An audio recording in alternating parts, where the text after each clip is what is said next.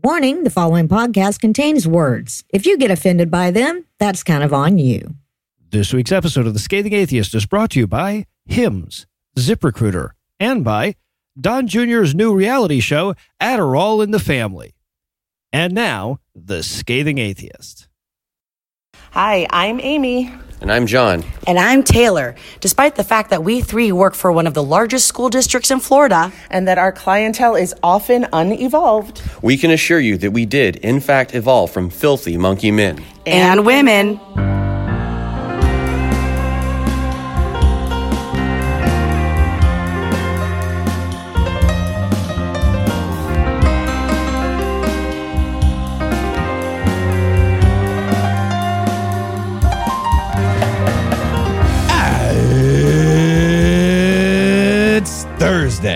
It's August 27th. and it's National Banana Lovers Day. It's also my birthday, but no, that's cool. that too, yeah. Go with that. That's great. Great. No illusion. I'm Eli Bosnick. I'm Heath Enright. It's my fucking birthday. and from Joe Rogan's New Jersey, Cincinnati Swing State, and Good Husband, Georgia, this is The Scathing Atheist. On this week's episode, we've got just the way to tell your Scorpio baby he's an asshole. Donald Trump gets negged by God in his own fantasy. And that $10.5 million cushion fucks up my Jerry Fall poorly joke. But first, the diatribe.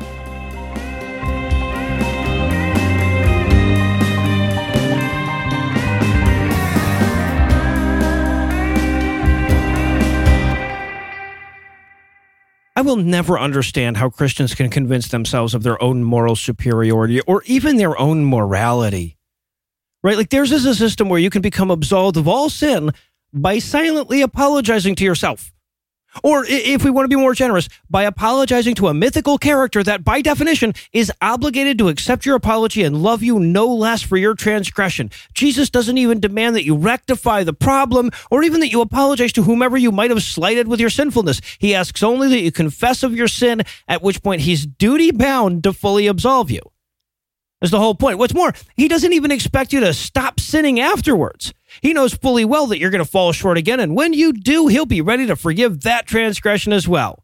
Jesus comes with infinite get out of jail free cards. And if you think that you can do moral philosophy that bad for 2,000 years without getting really shitty morality, I'd ask you to simply look at any Christian institution that has existed for any time period, anywhere, ever.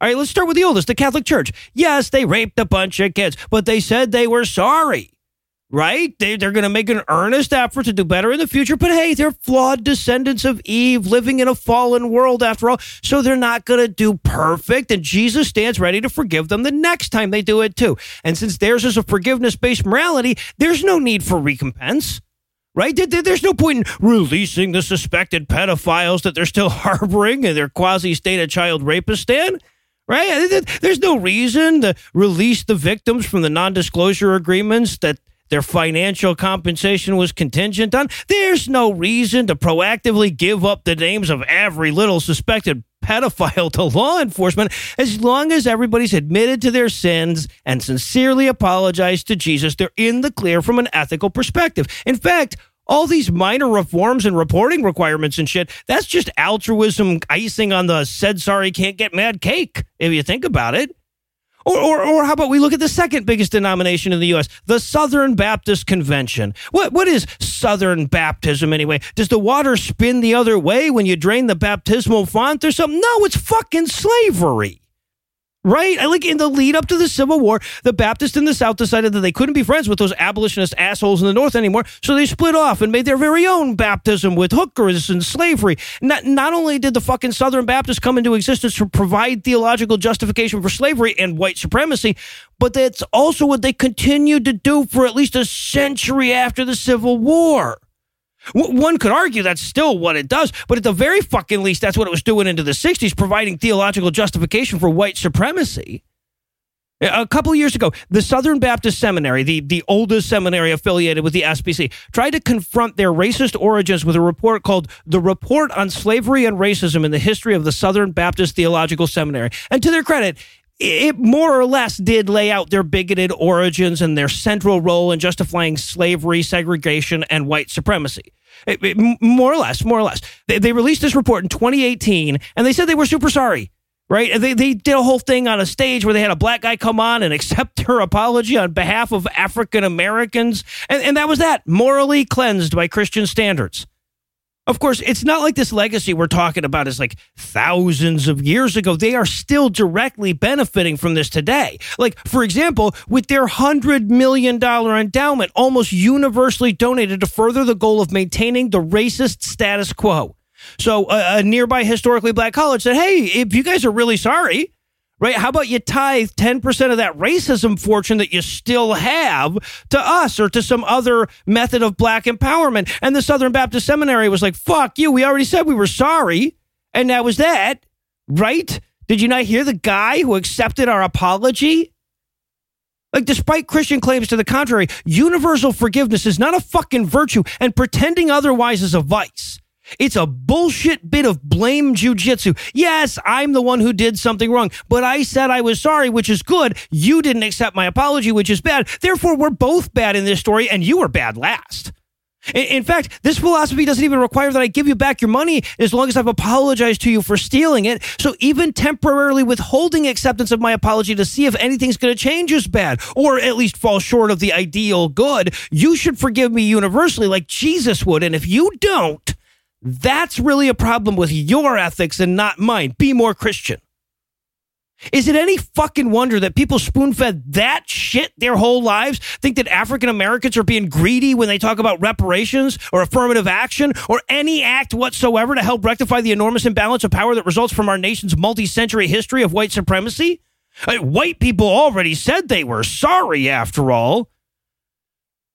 Okay, Christianity is not a good source of morality. Hell, it isn't even a bad source of morality. It is a shortcut around morality, and it always has been.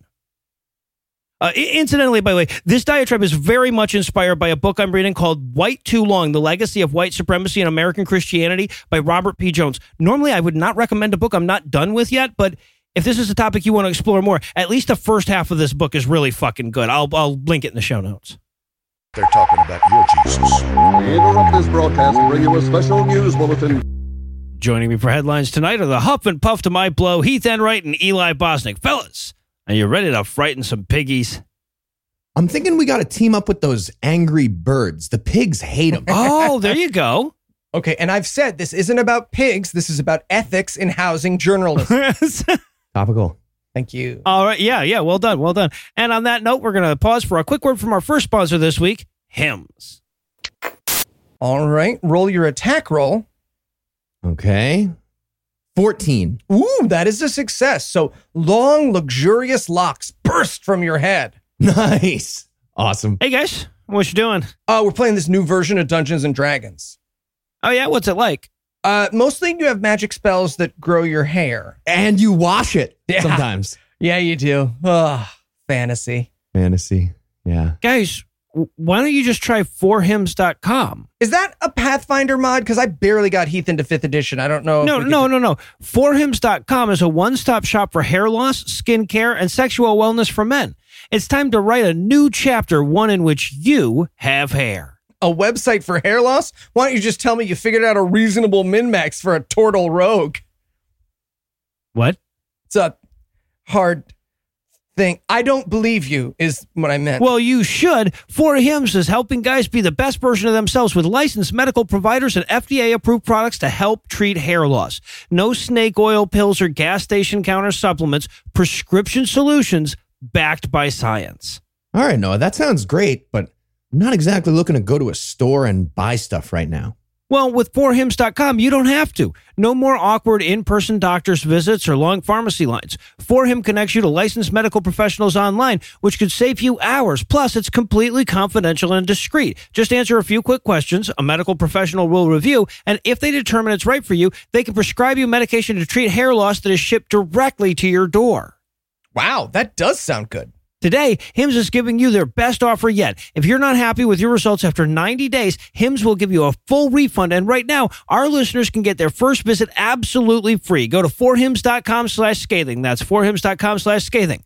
Full refund of price paid available for the first 90 day supply. Refund request must be made between 90 and 180 days after product shipment delivered. Prescription products require an online consultation with a medical professional who will determine if a prescription is appropriate. Restrictions apply. See website for full details and important safety information. Remember, that's forhims.com slash scathing. Thanks, Noah. We'll definitely check that out. All right, Heath, you ready? I roll for a front facing fan facing my face. Ooh, yes. I'm going to whip it back and forth. Yeah, you are. My hair. Mm-hmm.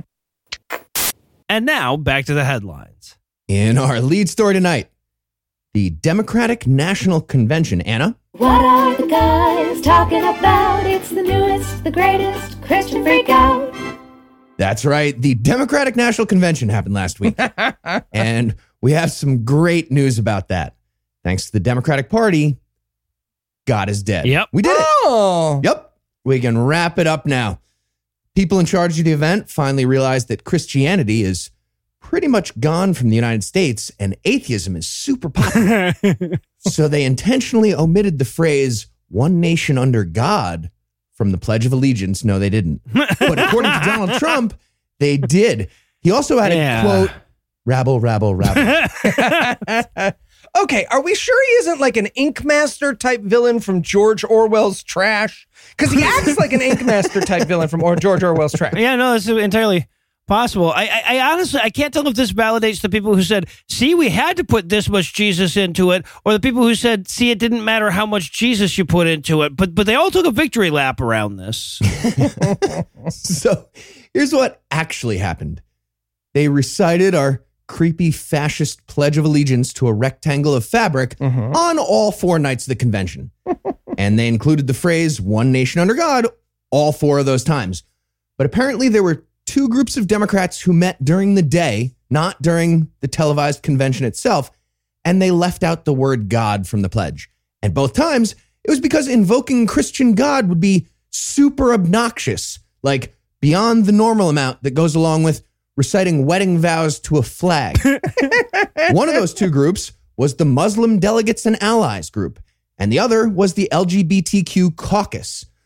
Probably had something to do with Christian God explicitly wanting to murder all those people Yeah. according to the Bible. Just yeah. guessing. Or translated out of reality into a Trump tweet, quote, the Democrats took the word God out of the Pledge of Allegiance at the Democrat National Convention. At first, I thought they made a mistake, but it wasn't. It was done on purpose. Remember, evangelical Christians and all, this is where they're coming from. It's done. Vote November 3rd. Jesus. All right. Uh, who else am I doing bad with? Okay, got it, got it. Can't believe the Democrats got Long John Silver's instead of Popeyes for catering black people and all. this is where they're coming from. Can't believe the Democrats chose Skippy peanut butter when choosy moms clearly choose suburban chip. But my favorite freak out came from hate pastor and Keebler HR guy Robert Jeffress. According to Jeffress, Democrats talking about faith, it doesn't count because they weren't specific enough about the faith. During an interview on Fox News, he said, quote, the Democrats talk about faith in some ethereal, undefined way, but they never define what that faith is. Is it faith in oneself? Faith in other people? Faith in the tooth fairy? Oh, oh, they all said faith in God? then you have to ask, which God? The God of the Bible? They're they're pretty much all Christian? Ah, baby murder. Almost exact quote. Yeah, they had to cut away before he and his own sentence came to blows. well, if there's anybody whose rhetoric could throw a chair at itself, yeah, it's Robert Jeffress. Jesus. It'd be a folding chair and he'd have trouble with it. It right, right. close No, yeah, he it would end up trying to throw hitting him as he threw it. Yeah. Yeah. All right. And uh, circling back to the Pledge of Allegiance, just for the record, that was written, the, the version we know anyway, it was written in 1892 by a xenophobic Baptist minister from right near Eli's hometown in upstate New York. and even that guy didn't include under God in that original version. We added that in 1954 so we could defeat all those godless communists using the the power of kids talking in unison. So, moral of the story, hate pastors from the 1800s are way too secular for Donald Trump and the GOP of 2020. That's where we are. Oh, and in Taurus, a new one news. Nice. You know, if being a parent has taught me anything, it's that you really only need three hours of sleep a night. And that the government is watching me through tiny cameras they've placed inside my no, light bulbs. Eli, But- Eli, Eli, the story. Right. Sorry. Sorry. But the third thing I've learned is that there is no idea dangerous or stupid enough that someone won't try to sell it to you for your baby. Mm-hmm. From homeopathic cough medicine to attachment parenting, if you put sleep through the night by 11 weeks on the back, someone will buy it. And this week, we learned that we're stooping to brand new levels because Chronicle Books is releasing a series of astrology books for babies. Look at that. Look, he shits like a cancer. Just, just like dad, actually. That's great. Well, I mean, but to be fair to astrologers, this is one of the few demographics that doesn't yet consistently see through their bullshit. So yeah, I get it. yeah, I get that's it. fair. Now, to their credit, the publishers seem to take these books uh, about as seriously as we do. According to the article I read, quote, Harper said that with Chronicles books, parents will get to spend time thinking about a very broad version of a topic they like. And babies, meanwhile, will get bright colors, characters, narrative, and rhymes. Yeah, quote. but my fucking horoscope never gave me bright colors or rhymes. Am I getting ripped off on this shit? Absolutely. uh, either way, Heath and I know money when we smell it. So, Morgan, hit it. Namaste. I am Guru Bosnick. Namaste as well. I'm Guru Enright. And we're the authors of the brand new series, Bullshit for Babies. Bullshit for Babies endeavors to introduce a brand new line of debunked, poisonous, and dangerous ideas to your baby's brain as early as possible. Like our first book, Peekaboo, Which Cast Are You? A fun and colorful guide to where and when your baby should cast a shadow. Or what about 123 Alchemy, a rhyming exploration of the transmutation of metals for the little Newton in your life? Or why not try phrenology with friends? This story teaches the important. guys, guys, you have to stop. Oh, come on, Noah. We're just trying to make some money. Yeah, what's the big deal? Well, Tony Perkins already put out that last book. You guys are going to get us sued. Oh, that's fair. Oh, okay, yeah. Good looking out. Good looking out. And in oh my god, this is so amazing. I'm shocked it didn't break on a Thursday morning news. Everybody else is watching Jerry Falwell Jr. get fucked, and that's weird, right? I'm not sure if he's like unjerking off to that or, or what. I, I don't know how. He's going lefty. Okay. Yeah. Oh, okay. Yeah. There you go. There you go. So last week we learned that he'd be placed on indefinite leave from Liberty U for accidentally blackmailing himself in reverse by voluntarily posting compromising photos of himself online. And then this week we learned that he's being placed on even less definite leave, I guess, for a thing I'm pretty sure we have neither word nor phrase for, actually. the English language failed. I'm going to go with insufficiently devout cuckery. Yeah? I guess. Yeah? Imagine being one of the kids who got kicked out of Liberty University for watching an R rated movie. Yes. And then you read this story in the fucking paper. Or even worse, imagine being one of the kids who graduated from Liberty Yeah, University. that's, that is worse. Has Oh, a degree and- now from Liberty University. Reading a story. Come on. That's that's a little hard to picture. um, so look, we- we're not going to kink shame on this show. If you get off watching other people fuck your spouse, great. Have fun with that. Judging by the fact that five out of six trending videos on Pornhub involve fucking a step something, that seems pretty mild to me. But yes, according to They're Gian- not related. They're step- right, right now. But Why? according Why? to Giancarlo Granda, uh, it turns out the Falwells were not taking their 20 something pool boy around on vacation for entirely platonic reasons like they said they were. According to both A, Granda's assertions, and B, the text messages and other evidence reviewed by Reuters, Granda and Jerry's wife, quote, developed an intimate relationship and Jerry enjoyed watching from the corner of the room, end quote. okay.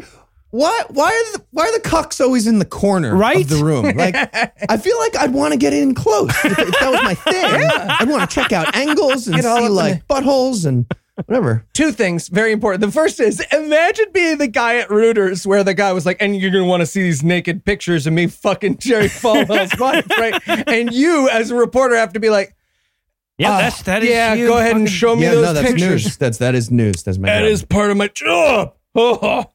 and two, can we just admit cucks deserve better PR? Yes. Right? I mean, first it was everyone who disagreed with the Nazis. Now it's Jerry Falwell. I- Inviting someone else to have sex with your partner is downright neighborly. You know who was probably a cuck? Mr. Rogers, because he believed in sharing. That's what we should. He did. He did. Yeah. So, of course, Falwell denied all of this, issuing a statement to right wing propaganda mill, the Washington Examiner, the day before the Reuters article was coming out, claiming that Granda had been blackmailing him for years over a relationship that Granda had with his wife, which isn't how blackmail works. Dude, without a hostage, there's no ransom. That's what ransom is. Those are the fucking rules. Yeah, exactly. I'm, going to tell you about the. Wait, hold on. I'll Have tell Walter your wife. Explain this to you. Jesus. Yes. so, in an amazing Doth protest too much moment, Falwell's statement that came out before this article actually says that his wife, quote, had an inappropriate personal relationship with this person, something in which I was not involved, end quote. well, because you know how normally you have to explain whether or not you were a participant in your spouse's affair? It's like that. Becky Falwell could not be reached for comment as she has not yet emerged from under that bus. You know, he got off that phone call and Becky was like, I'm with you no matter what. We're going to make it through this together. And he was like, Hey, I'm glad you say that. Quick change of plan. New strategy. You are the bad guy. And in Bible Peace Theater is coming to life news. Eli, you gotta cut that oh, shit out. With all this economic turmoil resulting from the global pandemic, Donald Trump had a meeting with the invisible hand who guides the market last week. His name is God. Mm-hmm. And during a rally in Minnesota, Trump explained how that meeting with God went. So fucking insane. It's it's insane. So crazy. According to Trump, he was a little too braggy with God during that meeting about the amazing economy that Trump created. I have nothing but Obama's amazing economy. So God created COVID 19 as a test to see if Trump could fix it again. And apparently he has. Oh, so, well, there you go. know, mission accomplished. Uh, seems a little broad for Bible Peace Theater. I mean, could he maybe wave around a dead body, do a musical number You instead? where- where- just- no, this dude, this was in Minnesota. This wasn't on Fifth Avenue. Wave around a dead body. Come on. So I'm really not exaggerating about Trump's claim here. In his own made up story about speaking to the God of the universe, he was such an arrogant asshole that God had to challenge him with a plague for spite. Here's the exact words we got from Trump. Quote, God said to me, You know, you did it once. And I said, Did I do a great job, God? I'm the only one who could do it. They're talking about the economy here, about mm-hmm. fixing the economy that he was handed that was great. Good little small talk with God. Continuing, God said, That you shouldn't say. You shouldn't say you're the only one who could do it. Now we're going to have to make you do it again. I said, Okay, I agree. You got me. But I did it once, and now I'm doing it again. And then God offered me a low five, but I was too slow. I am very humble. Please vote That's for me, exactly what this Christian is. Yeah, there's, there's like the Christians want you to be more humble, and this is where he went with it. When I was chatting with God one on one the other day. Yep, that's what happened. The crowd loved it too. It was ridiculous. Yeah. Trump also added some absurd nonsense about his fantastic work on the environment and also the amazing unemployment numbers that he's working with right now. What? Yeah, uh, I, I'll I'll sort of try to explain here. Just for the record, the environmental thing that was a conservation bill proposed by a Democrat and backed by Democrats mostly that Trump only signed because two GOP senators told him it would help him with their reelection campaigns. And I guess Trump got a little too braggy about that one too. So God made him try to read the word Yosemite during a speech about it. That was a fail. But the economy test is going great, according to Trump.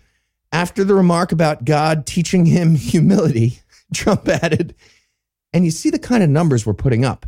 Best job numbers ever. Three months, more jobs in the last three months than ever before. Well, but yeah.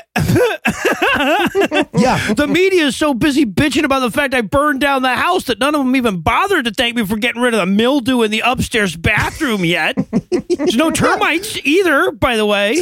Well, not in the burn part. So yeah, just just to review again, this is Trump's own Right. fantasy story. he talked with God, and God found him off-putting, which led to a plague in his story. Right, yeah, no, by his own account, if he'd been less snitty with God, 170,000 more people would be alive in the U.S. alone. Yeah, and that plague caused our unemployment rate to jump from about three and a half, four percent to about 15, 16 percent, and now it's back down to like ten percent, and that's what Trump calls best job numbers ever. We have a president who doesn't even know what direction to lie in when he lies. you got to look at it per job, though, per job. Amazing. And even worse, we have an electorate that doesn't even understand what I just said. Yeah. They, they just heard the word God in his thing and they started clapping. Hey, woo! He talked to him. And in peepee mistakes news. Okay, podcast listener, are you biting down on something? All right. Well, if the answer was yes, that's weird. You should spit that out. Drop it. Drop it. Okay. Now put it back into your mouth. Eli, what? What are are you you sorry. doing? Sorry. I was just getting him ready uh, Right. for this news. All right. Everybody ready? Televangelist, convicted felon, and freeze dried food product huckster Jim Bakker received between 650,000 and 1.7 million dollars in Jesus. PPP loans this past June. I wasn't From the United down States government. anything. Great. Now he only owes the IRS about $5 million. Wait, no, the whole thing is illegal that he just pulled off. Now it's back above the 6 million he's owed since 1994 when he got released from jail. Yeah. Yep. Great. So there is good news. Regular listeners to the show will know that birds gotta fly, fish gotta swim, and Jim Bakker has to commit fraud, which is why at the start of the COVID crisis in the US, he almost immediately started selling fake cures for it, which it turns out is illegal. And it's illegal even if your regular pitch is buy my buckets or you'll have nowhere to poop when the horse scorpion locust get you. so uh, there's an ongoing lawsuit about that. Yeah, I'm not that confident about how these lawsuits are going to go. Like, sincerely held lying is basically the cornerstone of the John Roberts Supreme Court. So if it Yeah. gets high enough, Yeah, it's the going theme that. that. ties it all together. And let's keep in mind that he spent years saying his silver water could cure all venereal diseases without anybody ever saying shit. So, like, saying that stuff is illegal selectively, if anything. Yeah, it's it's got to be out of the charts, I guess. So yeah, you're actually not allowed to use your PPP loan for crimes. It turns out. So Oh, okay. according to the Associated Press, quote. After the fact, the Small Business Administration will review organizations and companies to identify those that may have submitted inaccurate self certifications. The agency may seek repayment with the potential for civil or criminal penalties if a fraudulent application was submitted. Oh, okay. But again, the problem with Bakker isn't that nobody's seeking repayment, right? And according to attorney Daniel Grooms, a former federal prosecutor who worked in the Justice Department for 15 years, quote, there is every reason to think that an entity led by a person with the profile he has, given his history and given the ongoing fraud issues surrounding the product he was selling, that those ongoing investigations and the ongoing attention, it would be realistic to think that would lead to further investigation of his PPP loans. End Oh. quote. the investigations are going to lead to more investigations. Boy, you can tell that motherfucker has worked as a federal prosecutor against churches before, right? Yep. That's how it'll go. So, yeah, a fake COVID cure, a stroke.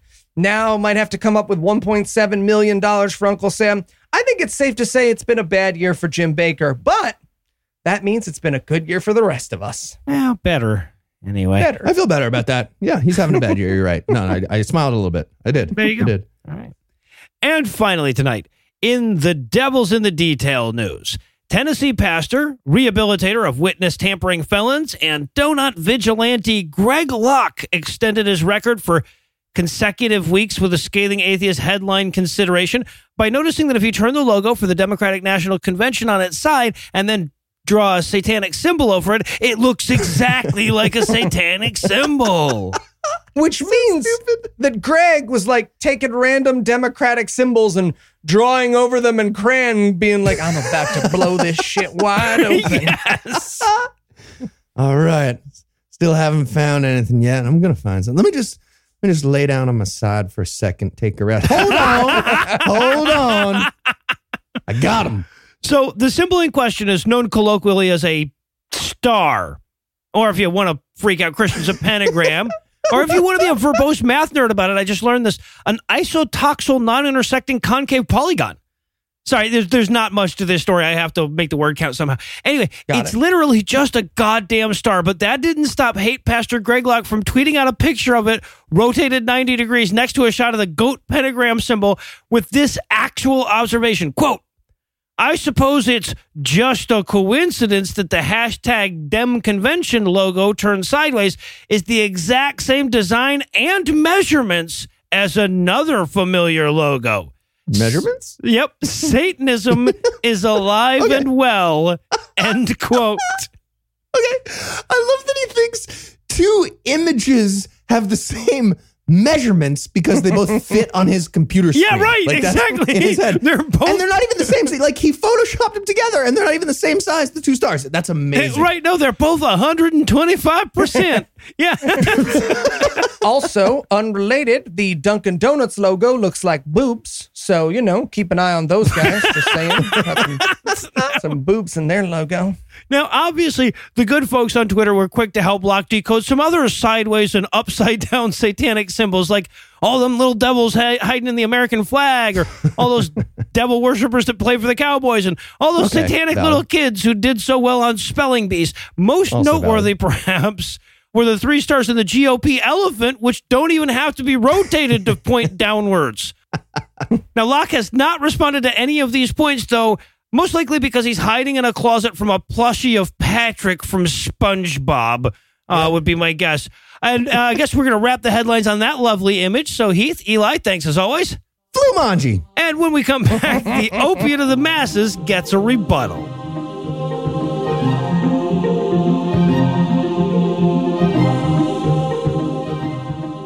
You wanted to see me, Mr. President? Tyler, Tyler, get in here, big guy. You remember Mesopotamia and Sarah Huckabee Sanders? Hello, Tyler. Sarah, why are you still here? Squatters' rights. You know this. But but you never lived here. Says you. Maybe. Uh. Anyway, we're working on Mesothelioma's big speech, and we want to make sure we hired the best people for the Republican National Convention. Well, why not try ZipRecruiter? What's ZipRecruiter? ZipRecruiter is the smartest way to hire. ZipRecruiter sends your job to over 100 of the web's leading job sites, but they don't stop there. With their powerful matching technology, ZipRecruiter scans thousands of resumes to find people with the right experience and actively invites them to apply to your job. And how do we choose people for the RNC? We hired whoever kissed a cardboard cutout of you the most passionately. Oh, nice. Who won? Uh, Don Jr. That tracks. ZipRecruiter makes the entire hiring process efficient and effective with features like screening questions to filter our candidates and an all in one dashboard where you can review and rate your candidates. So we could have put a screening question like, Are you about to tweet a long and openly anti Semitic conspiracy theory before your appearance? Exactly. ZipRecruiter is so effective that four out of five employers who post on ZipRecruiter get a quality candidate within the first day. Plantage? One day, yes. And right now, to try ZipRecruiter for free, our listeners can go to ziprecruiter.com slash scathing. That's ziprecruiter.com slash S-C-A-T-H-I-N-G. ZipRecruiter.com slash scathing. ZipRecruiter, the smartest way to hire. Quig Ichwang Ang says to do today. How was that? I, maybe I got a word or two? A little bit, maybe. I got all of it. Really? You could understand her. What? No, no, I found a Mars bar wrapper under the couch. Okay. All mine, stop looking.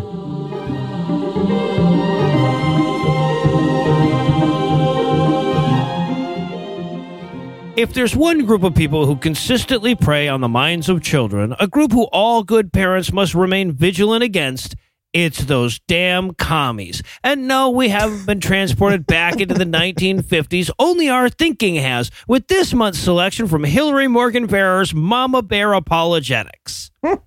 Yes. The time has come for a chapter I have been looking forward to since I looked at this book's table of contents on Amazon. chapter 13 Communism failed because nobody did it right. Marxism.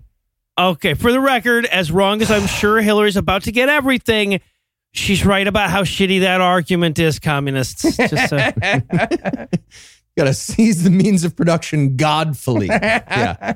So the good news is, even Hillary is going to admit at the start of this chapter that she has no fucking idea why she's talking about Marxism in a Christian apologetics book Oh, okay. about protecting about your kids from thinking. Yeah, but damn it, Marxism is just too big a threat to ignore.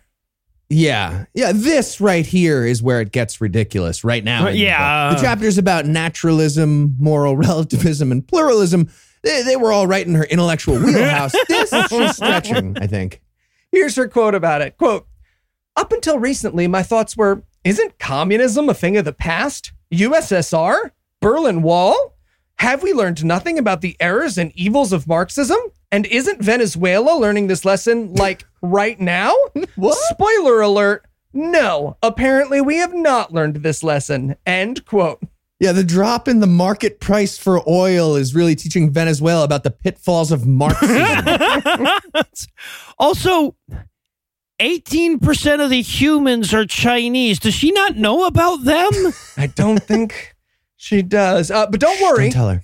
Don't tell her. Don't worry, she's going to get to it because it turns out that Hillary Morgan Ferrer knows why communism has never worked out. You guys Huh. ready? No, absolutely not ready. Yeah, quote Reject whatever is about to happen. When you read Marxist literature, you'll notice it completely ignores original sin and human nature. oh, Jesus fucking What? Christ. Marxism could theoretically work as long as you don't have those two little factors at play. Good luck with that. End Yeah. quote. Yeah, Stalin was crushing it, but then some lady handed him an apple and the whole thing just unraveled. Well, now, to be fair, things would have gone way better for him had we lacked knowledge of good and evil. So, That's fair. That's true. Now, if you're wondering who the insidious forces pushing Marxism on your children are, why, that would be Teen Vogue. What the fuck is happening? She references a 2018 article that explains the basic ideas of Marxism versus capitalism. In Teen Vogue. Yep. Feels like Teen Vogue probably isn't the best source for that topic. But, you know, then again, here we are talking about Hillary Morgan Ferrer's chapter about Marxism versus capitalism. right, yeah. So it's all relative. Yeah, here's what she has to say about that article. Quote, Back in my day, we learned about the latest lip gloss colors and laughed over reader submitted most embarrassing moments. End quote. But I consumed materials that didn't teach me things. The author of this book, Jesus fucking Christ. So now we go to a section insultingly titled, Why Are We Talking About Failed Economic Policies in a Book for Moms? Great question. This is not the first time one of our editor's margin notes made it into the final draft, guys. yeah, but she's going to lose a big chunk of her audience right up at the front of this section when she says, quote, I want to say right now that the Bible is not pro-capitalism and America is not God's chosen nation. End quote. Record Wow. needle scratches. Dude, read the room. right? It's like us opening up a section of our show about how bald and a goatee is a really bad look. I don't know, just, just saying to our audience. It's a great look. Great look. You look fantastic. So yeah, she Sweaty explains- hugs are a really Love bad it. idea. Mm. So she explains that her problem is that Marxism is a religion. She spends like two paragraphs on this, so I guess it's horning in on her territory. Here's the quote Marxism is more than just a failed economic policy, it is essentially religion, one that touches on every facet of life, from church to family to morality. End quote. It, it's like an opiate for itself. Yeah. She's basically saying, like, if you turn stuff into a religion, it fucks up the cut in my book. Yeah. So now HMO is going to set us straight with a section titled What's the difference between Marxism, socialism, and communism? Or as I call it, Heath, are you biting down on something? Yeah. Das Kapital. I've got a copyright. Each heading has a Satan outline that's a little more full. Or Yeah. Mhm. so Hillary's answer, despite that title, seems to be meh, they're all pretty much the same thing. because you know, they're all coming for your Bible. According to her, Right. Yeah. mhm. According to her section on socialism, she says, quote, Socialism can coexist with freedom of religion, but it generally promotes secularism, a radical separation of church and state where religious ideas are welcome only in the private realm of hearth and home. Communism, on the other hand, is unapologetically atheistic.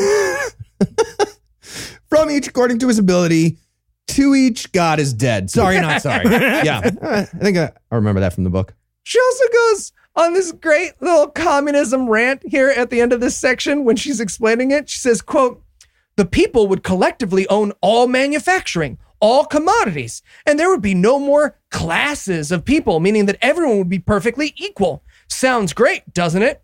Unless you're like me and you remember how well this worked with high school group projects, I was the one who cared the most, so I ended up doing all the work. The idea of equality is great until you remember that it doesn't guarantee equality of motivation.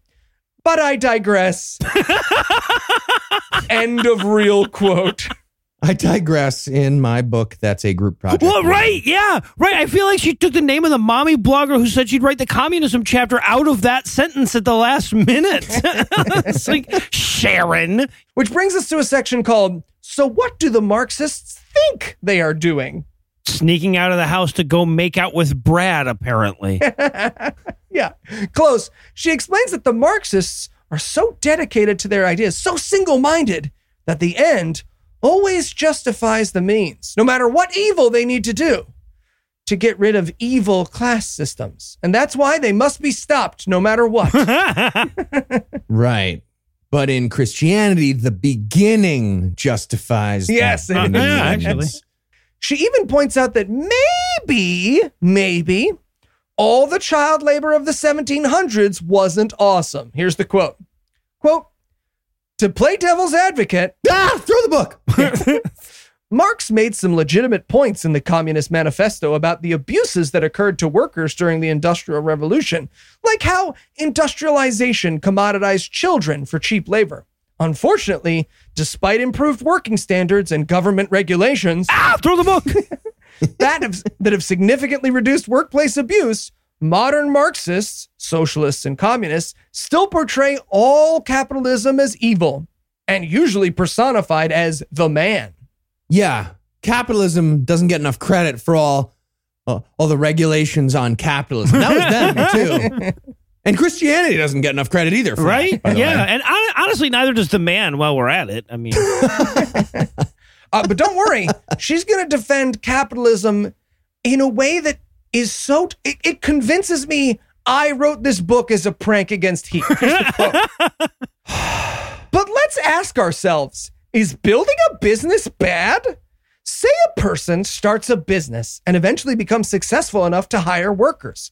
These workers do not own the business, rather, they work for the owner. Oh, work for them. Got it. Yeah. Sorry, I got lost for a second. Yeah. Whose goal is not merely to create and sell at cost, but to create and sell for a profit. oh fuck, that's why they call them workers. I get it Yeah. now. Profit hmm Yeah. to make money. Yeah. when that happens, the workers have job stability and the owner can expand the business and hire more workers. This is capitalism 101. End quote. Yeah, you know, you nailed it. You nailed it. Yeah, startups are are known for great job stability. Good point on that. Uh, maybe go ahead and enroll in Capitalism 102, though, if you get a chance, Hillary. Uh, that's when you learn to outsource those jobs to a country with child labor, use that extra money to hire lobbyists, and convince a bunch of pro life idiots to vote for deregulation and tax cuts for rich people. Just uh, Yeah, that's like- what might happen in 102. Why does so many self-appointed commentators on economics brag about how remedial their knowledge is? Right? I mean, like, you could be insanely ignorant on this topic and still say X. Doesn't instill us with much confidence. Is it supposed to? I think so. God yeah. damn it. Capitalism 101 that you just said. God. She continues, quote, Marx considered this process to be the exploitation of the workers because their efforts were not being equally traded for product. An equal trade would result in no surplus and thus no profit. Except to the workers. Okay. According to capitalism, profit is good. Profit means that the owner can reinvest the money, grow the business and ultimately hire more workers. More workers create more product, which then creates more profits. This is how one builds a business. That in turn enables people to make a living and communities to grow. And Beautiful grow. analysis. Cool. Yeah, nailed it. The uh, the gun company's crushing it, and uh, so is the butter company. And those are the two things in the universe: guns and butter. Done. End of story. No, yeah, no, it's it's just Reaganomics 101. Yeah. yeah, you just need infinite growth. It's gonna fuck this gun barrel with this butter. And look, Having a great day. even with this sunny trickle down theory, Hillary is afraid you might have just gone red at the thought of sharing. So now it's time to roar like a mother. Oh, he's way ahead of her. Yes. So we're going to start by recognizing the message. And she's going to list all the problems with Marxism, starting with rejecting innate sin. And her point here is that Marxism blames everything on capitalism. They say that capitalism is the cause of all evil in the world, which is, as she says, very silly to think. Right. No, that's ridiculous because the real cause, as we know, was that fruit whore. Yes. Yeah. Yeah. She said that earlier. Yes. Fine. And she says it again here. The second problem with Marxism is recognizing oppression. Let me say that again. A problem she lists with. Marxism is that it recognizes oppression. What? Or as she puts it, quote, this is called identity politics and is a strong theme in the politics sphere. Having an identity is now. Jesus. Yeah. And now in the educational sphere, from kindergarten to university students, end quote. Yeah, Marxism leads to pluralism and then naturalism, and now you've killed God. This the book's really coming together. I think she's building chapter on chapter. Yeah. But that's not all. Marxists also emphasize justice and equality, scare quotes hers. Or as she puts it, quote, when Marxists talk about injustice, what they really mean is differences. Have you ever noticed how futuristic movies often portray people as all wearing identical jumpsuits? Disillusion of differences supposedly equals dissolution of inequality. What? Yeah, Marx and Engels were mostly focused on everyone being a gym teacher. Yeah. with that closet full of jumpsuits. Well, they were big into shiny onesies with a with a giant V across the front of them Yep. as well. Yeah. Too. So now it's time to O, offer discernment. And she's going to start by pointing out that Marxism is now put forward under the guise of social justice, who she actually calls SJWs in the book. Really? Really? Yeah. The aforementioned SJWs, quote, rightly identify areas in which we as a nation need to change, but they don't understand that the solutions they offer are grounded in Marxism. In their zeal for justice, they may not realize they are being used to further an unbiblical agenda. End quote. Mhm. Yeah, it's just like Jesus said rich people can't get into heaven uh, unless, of course, they're providing liquidity in a frictionless market. But like most of them you know, aren't going Well, to be because right, because you need liquidity, obviously. yeah, uh, but but to be fair, HMO doesn't want us thinking that SJWs have nothing to say. Uh, there is still racism, and she admits that. "Quote: I have friends of color uh, who have told me stories that make me furious. They are not race baiters, and they haven't bought into identity politics." what? Jesus fucking Christ. She wrote that and she looked back over and she thought, you know what? My readers are going to go, I bet those N words are making it up. I need to clear that up right away. fucking wow. I have friends who are Jews, and they are not liars. They have very small amounts of gold. Name name one of them. Jaime Jaime? Rosenberg. Rosen Jaime Rosenberg. Jew. Dave, Yarmulkes. she, Um. she even admits, she even admits that it might, might be hard to be a poor person in this country. Quote, when children do not feel safe in their homes, they often cannot mature emotionally and psychologically. Where I differ is that I don't think all these problems will go away by throwing money at them. End quote. Um, if it's not money, I wonder how she thinks being poor goes away.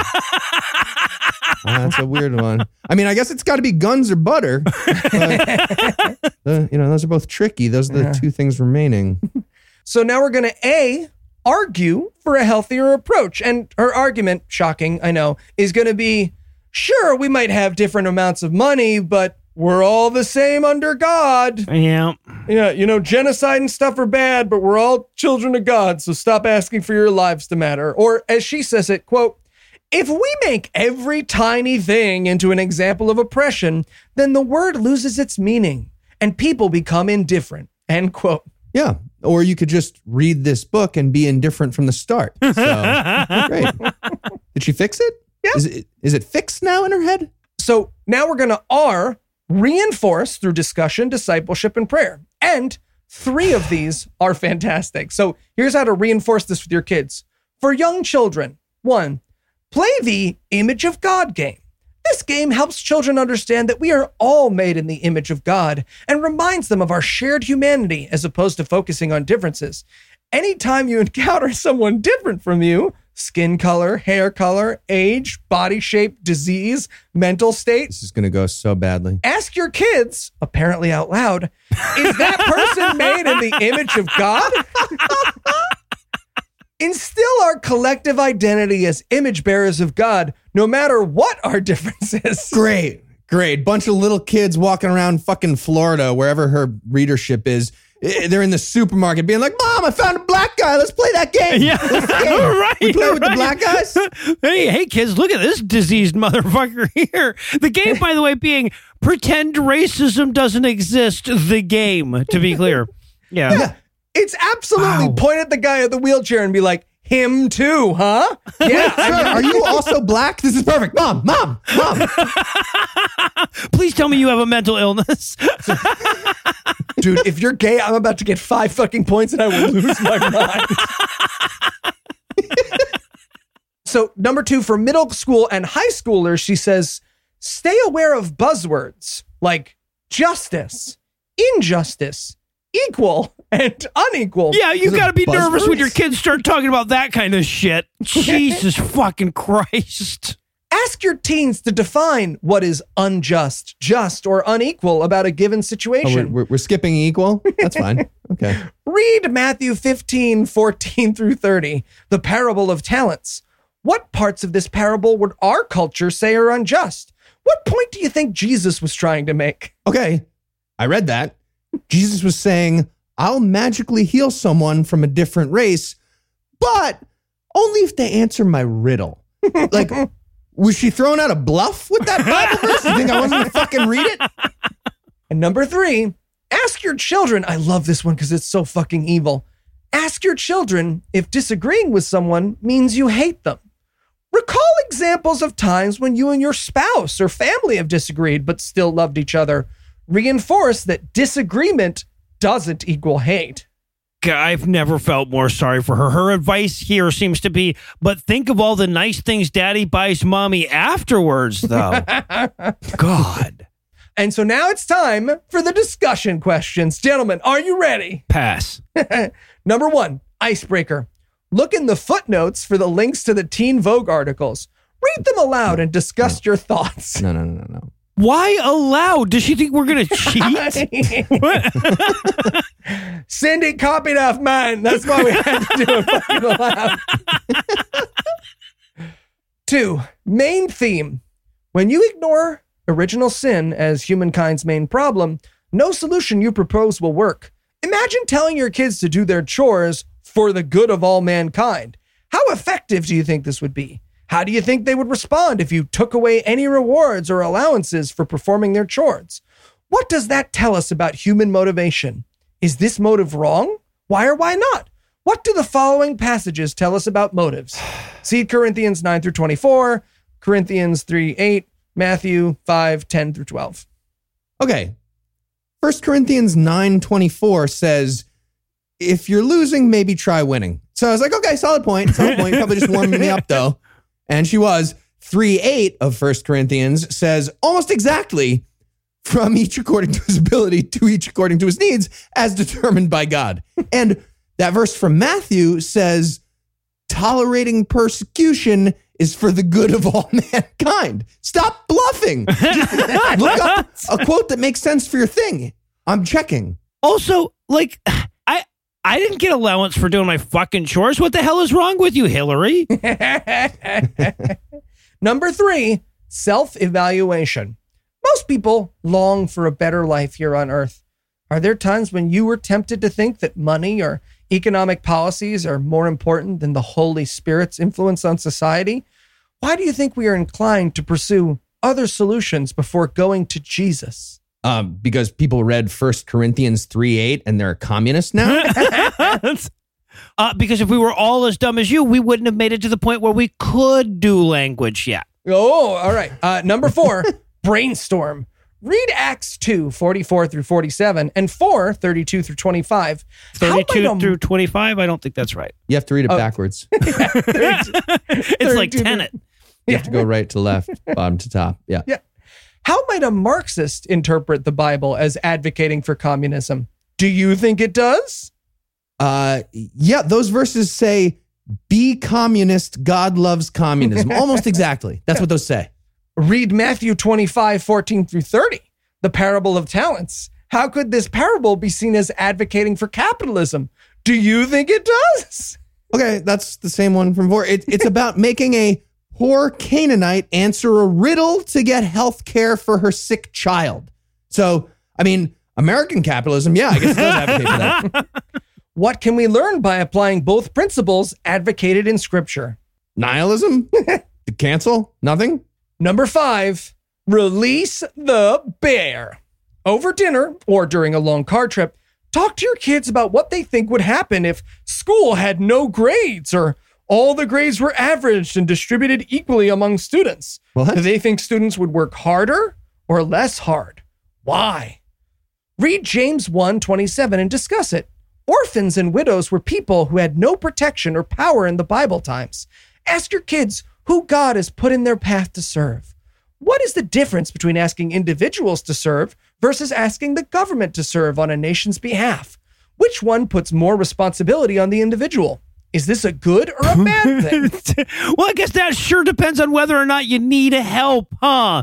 Oh, motherfucker. Oh, and by the way, also, before you invite your kids to have that discussion, make sure that car trip is going to take you way the fuck out of Wi Fi range so that they can't Google the kids learn better without grades. You fucking idiot. Why didn't you at least look that up? We know the answer to that.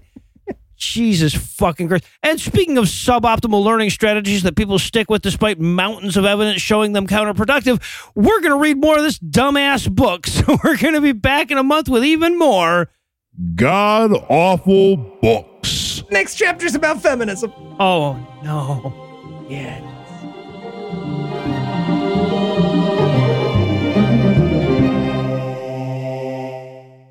Before we close the lid on this one, I want to let you know that if you can't get enough Eli in your life, you can catch more of him today on a live episode of Incredulous. It's recording at 7 p.m. UK time. I believe that's 2 p.m. Eastern. You'll be able to catch it live. Check at PIAT Pod or the Scathing Atheist Facebook page for links. If you miss it live, don't worry. We'll also have links to where you can watch it afterwards. Anyway, that's all the blasphemy we've got for you tonight. But we'll be back in 10,022 minutes with more. If you can't wait that long, be on the lookout for a brand new episode of our sister show, The Skepticrat, debuting at 7 a.m. Eastern time on Monday. An even newer episode of our sister show's Hot Friend God Awful Movies, debuting at 7 a.m. Eastern on Tuesday. And an even newer episode of our half sister show, Citation Needed, debuting at noon Eastern on Wednesday. Obviously, I'd be a miserable piece of shit if I neglected to thank Heath Enright for being the scotch to my rocks, Eli Bosnick for being the room temperature tomato juice to my I don't know, like celery stalk, probably, maybe. I need to thank the lovely and talented Lucinda Illusions, who will be back next week and misses you desperately. I also want to thank Amy, John, and Taylor for providing this week's Farnsworth quote back in the halcyon days of November of last year when being a teacher in a large school system was nowhere near as terrifying. Thanks for doing what you do, guys, and I uh, hope you're keeping yourselves as safe as you can. And most of all, of course, I want to thank this week's best bipeds. It burns when I pee Novocaine, Sarah, Lucas, Ernest, Travis, Jerry, Kale, and Jana. It burns when I pee Novocaine and Sarah, who give Hattori Hanzo swords sharpness envy, Lucas, Ernest, and Travis, who give the halls of the Overlook Hotel blood engorgement quantity envy, and Jerry Kale and Jana, who give Quasar PSO J352.4034-15.3373 brightness envy. It's it's the thing that came up when I googled brightest object in the universe. I, I, I mean, Jerry Kale and John I probably already knew this on account of all their brightness, but I wanted to explain it to anybody else. Anyway, together these nine naughty non-believers netted us a nugget of nourishment this week by giving us money. If you have money you want to give to us, you can make a per episode donation at patreon.com slash atheist, whereby you'll earn early access to an extended ad-free version of every episode, or you can make a one-time donation by clicking on the donate button on the right side of the homepage at scathingatheist.com. And if you'd like to help, but not bad enough to go through all that shit, you can also help a ton by leaving a five-star review, telling a friend about the show, and following at PIAT Pod on Twitter. Legal services for this podcast are provided provided by the law offices of P. Andrew Torres. Tim Robertson handles our social media. Our audio engineer is Morgan Clarke. We also wrote all the music that was used in this episode, which was used with permission. If you have questions, comments, or death threats, find all the contact info on the contact page at scathingatheist.com.